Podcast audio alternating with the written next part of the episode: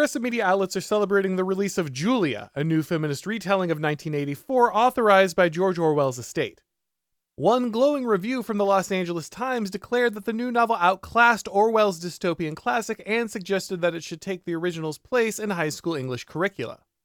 The irony is almost too much to bear. Perhaps the 20th century's most famous novel about propaganda, in which the main character's job is to update the historical record to conform to the current government narrative, has been updated to conform with modern propaganda. The media, which in theory serve as the safeguard against exactly this form of centralized information manipulation, are instead its most enthusiastic cheerleaders. Though we live in a society whose conception of authoritarianism has been shaped almost entirely by 1984, Orwell's novel failed to slow our rush headlong toward centralized state control. Humans are narrative creatures who don't interact with facts in a vacuum. Stories are critical because they create a shared context and vocabulary in which we can place the facts that we encounter.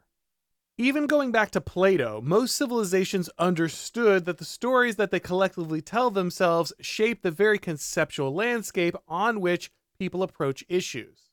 Orwell's book has served as the shared narrative context in which America and many other Western nations discuss the possibility of tyrannical state authority.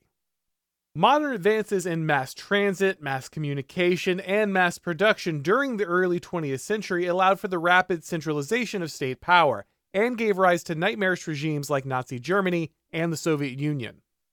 Orwell's most famous work perfectly captures the nature of those regimes in its depiction of brutal authoritarian government backed by plenty of direct opposition and the threat of force. The dystopian novel became the universal reference point for tyranny thanks to its ubiquitous assignment as required reading in American public schools. Although the deterioration of public education has meant fewer modern students will read the book, for many decades, 1984 was likely the only novel most Americans had read that provided such a conceptual framework. And yet, while most people treat 1984 as the critical warning on what an authoritarian government looks like, they never seem to consider why it was included in compulsory public education in the first place. The truth is that while 1984 serves as a good warning against the dangers of Nazi Germany or the Soviet Union, it fails to equip students with the tools necessary to oppose the total state that is currently consuming America. Given the nature of our soft managerial regime, 1984 poses little threat to our leaders. And because it's the only text in which most Americans encounter the idea of a dystopian government, the novel limits their ability to conceive of an oppressive government that does not resemble the one Orwell described. As a result, 1984 is only a threat to the dead managerial regimes of the past, the ones that our current rulers defeated. It serves the role of containment, setting a narrative frame that fences in thought about how a population might be controlled. I'm not suggesting that there's some vast conspiracy to distribute 1984 to control the masses, but its organic selection was likely due to its compatibility with our regime's mode of power. Think of the rebellious and edgy television show that warns you about the dangers of evangelical Christianity, thereby enforcing all the real narratives of power. Some of the predictions in 1984 did come to pass, like the novel's own propagandistic update and replacement. But our totalitarians look and feel so different that Orwell's warnings failed to halt their advance. By casting themselves in the guise of kind, tolerant, and educated administrators applying therapeutic remedies, our current regime's rulers can enact many of the social tears depicted in 1984 without triggering the narrative alarms. These days, it's impossible to thrive with just one job. Between increasing living costs, paying off debts, and planning for the future, things like buying a home, building savings, and even going on vacation can seem like fantasies.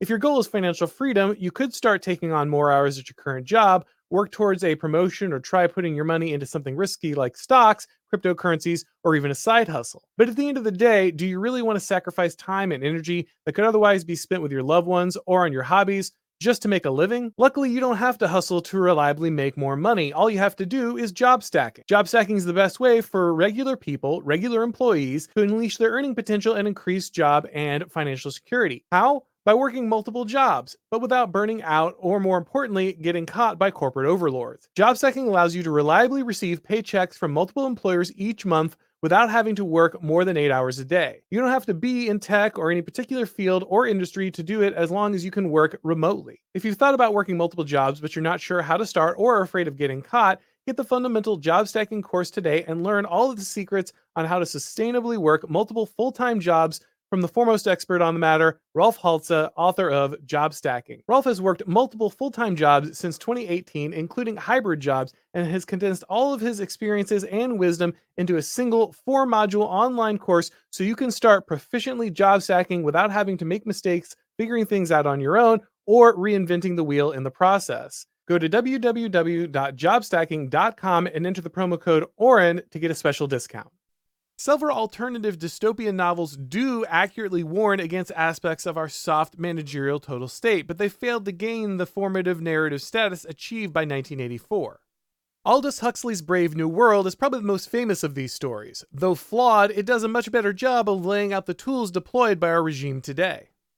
While Orwell focused on force, hate, and blunt propaganda, Huxley predicted the more benign and therapeutic tone that social engineering would take. The population in Brave New World is not held in check by fear. Instead, they're controlled by the manipulation of their pleasures. People are genetically engineered to be happy with their station in life and provided with constant chemical assistance to help them deal with any feelings of despair or unhappiness. Why resist the regime when you can just take a drug that will make all your problems fade away? If there's one thing we learned from the pandemic lockdowns, it's that Netflix can be just as effective as Soma at pacifying the masses. Brave New World was also more aware of the impact that the sexual revolution would have on the total state.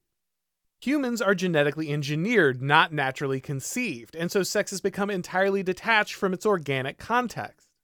Everyone in Huxley's novel is sterile. Refusing to have sex with someone is considered selfish. Orgies are common, and exclusive attachments are the ultimate taboo. There are no husbands or wives, mothers or fathers, sisters or brothers. The family forms a fundamental loyalty that competes with the total state, and so it must be broken, not by force, but through the destruction of the sacred and the proliferation of pleasure that's been unmoored from its natural foundation. The citizens of Huxley's dystopia don't fear the jackboot, but simply can't imagine an existence where every moment isn't managed by a vast array of highly qualified experts. The main problem with Brave New World is that Huxley was still a modern progressive who saw managerialism as the way forward. The novel is more of a cautionary tale of progress gone awry than a warning against this form of progress itself. That Hideous Strength by C.S. Lewis is a lesser known work, but it also provides critical insight into a regime that 1984 never captured. Unlike Orwell or Huxley, Lewis understood that the modern obsession with disenchanting the world and controlling human nature was evil in and of itself. Lewis also managed to predict the rise of anarcho tyranny. In that hideous strength, a cabal of self righteous college professors who had been tricked into serving evil use street thugs to manufacture riots and then manipulate the media into justifying a crackdown on average citizens in response. Stop me if any of that sounds familiar to you. The novel's characters are forced constantly to state obvious lies to themselves and others to maintain their social status as intellectuals. It's that depiction of a moral and spiritual death by a thousand little cuts that makes Lewis's novel so powerful. These shapers of public opinion slowly recognize that they've sworn allegiance to a grotesque evil but they've bound so much of their identity and status to the new regime that they have to continue their pyramid scheme of lies. While there's certainly great merit to Orwell's warning against the forces of authoritarianism, it's simply not the novel for our time. It was written to ward off vanquished foes, not address the spirit of the regime that now rules over us. The soft managerial regime is one that strips away the sacred, denies human nature, and seeks to manufacture the ideal subject. The destruction of the family, the sterilization of the vital, and the weaponization of sex are all key tools in the arsenal of our ruling class. The battle being waged in our time is a fundamentally spiritual one. It's a battle for hearts, minds, and ultimately souls. This is a war of belief, and we must fight to return to what is sacred if we wish to escape the smothering advance of managed technocratic dehumanization. Thanks for watching, guys. If you enjoyed this video, go ahead and click like, and if you haven't subscribed yet, now is a great time to do so.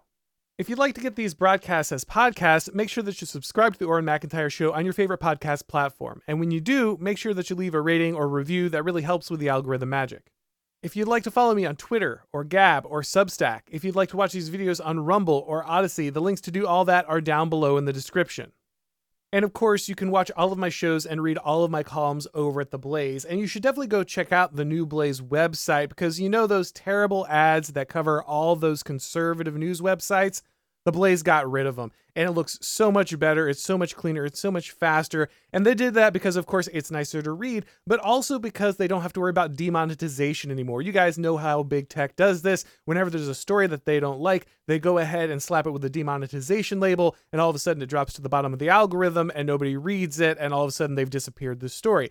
What this does is it allows Blaze to run all kinds of stuff and they don't have to worry about that aspect. They don't have to worry about whether or not it's going to get deprioritized, whether it's going to get demonetized. They can just go ahead and do the type of reporting and run pieces like mine without having to worry about the ads that would get attached to it. Of course, that means that they are reliant on subscription. So while you're there, you might consider checking it out and supporting. All right, guys, thanks for watching. And as always, I'll talk to you next time.